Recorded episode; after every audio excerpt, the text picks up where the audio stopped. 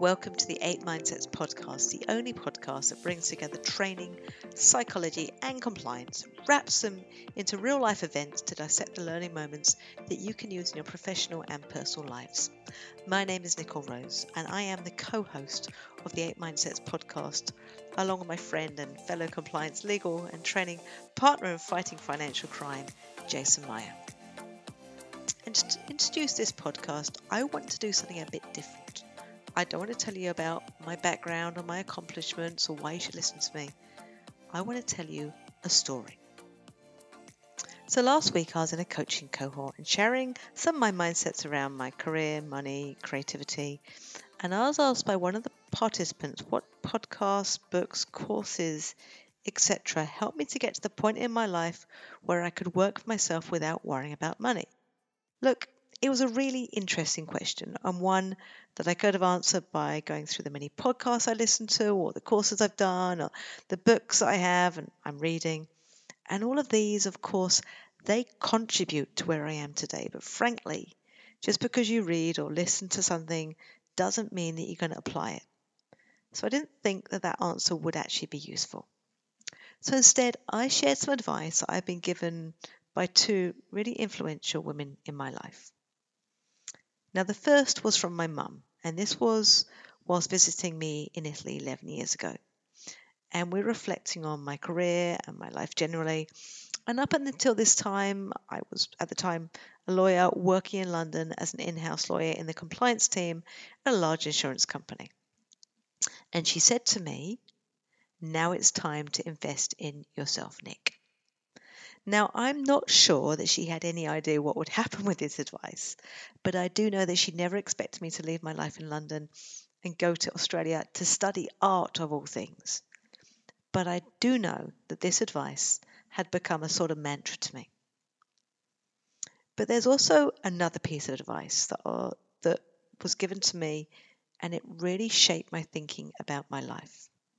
Now, this actually happened a few months before my mum's advice, and it was a wonderful lady who I was great friends with.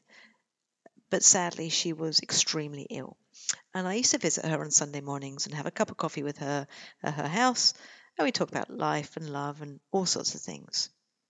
Now, the last time I saw her was a few days before her passing, and she knew that she was about to go. And when I sat next to her bed, she took my hand very fiercely at the time, actually. I recall that very fiercely.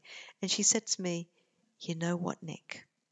I've finally worked out what life is all about.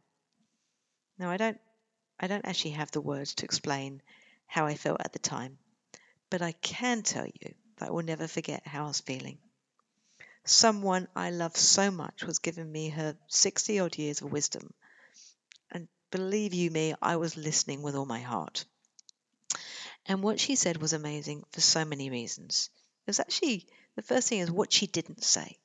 She didn't mention her three beautiful children or her gorgeous grandchildren or her successful career or even her amazing husband. She didn't talk about her home, which me and many other friends would come to and lie around her pool. And she didn't mention her friends, who I know she loved dearly. But what she said was something I really didn't expect.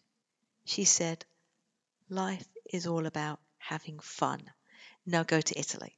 Now, this Italy statement was following her knowledge that I just had a break, breakup and I was deciding whether to buy my partner out of our house in suburbia or not. Thankfully, I chose not. We sold the house and I went to live in Perugia for three months to learn Italian. And whilst I failed in learning Italian, I succeeded in leaving my old life behind. Actually, a few months later, following both pieces of, advice, I left Australia on a holiday. Now, this turned into a far larger adventure. Firstly, a diploma in fine art, then starting my own creative compliance business, and now a mum of two beautiful kids. And I reckon that what it was is I was lucky enough to get some great advice at exactly the right time in my life. Or maybe I was finally ready to hear it but investing in myself and having fun, they became my mantra. And hence why I became a little obsessed about 10 years ago with engaging people into compliance. But the point of me sharing this is not to tell you my story, but to ask you to think about what your story really is and whether you are willing to share it with your people. My belief is that the more open we are about who we are, where we come from, and what moves us, the more open other people will be. And when it comes to this word compliance, often people think about it as another process, another thing we have to do. And that is a shame because compliance is actually about people. It's about the people we work with, it's about them choosing to do the small things every day that make up the big things. And when we're asking people to do more with less, which is what we do with compliance to change processes, to record things, to report, to speak up, we need to speak to who they are and find out their story. And I believe that we can do this by sharing.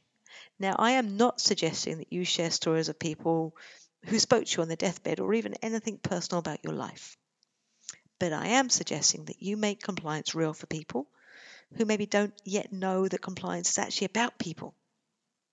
Because let's face it, whether they be colleagues or shareholders, customers, third parties, or even our boss, ultimately, if we get it wrong, someone in some way gets hurt. And when we get it right, whilst we don't always get the applause, we also don't have to deal with the consequences of poor decision making. So that's why in this podcast we are dissecting world events and we're taking those world events and we're, we're dissecting the learning moments and we're applying them to compliance, what it could actually mean, so that we can help you make compliance personal.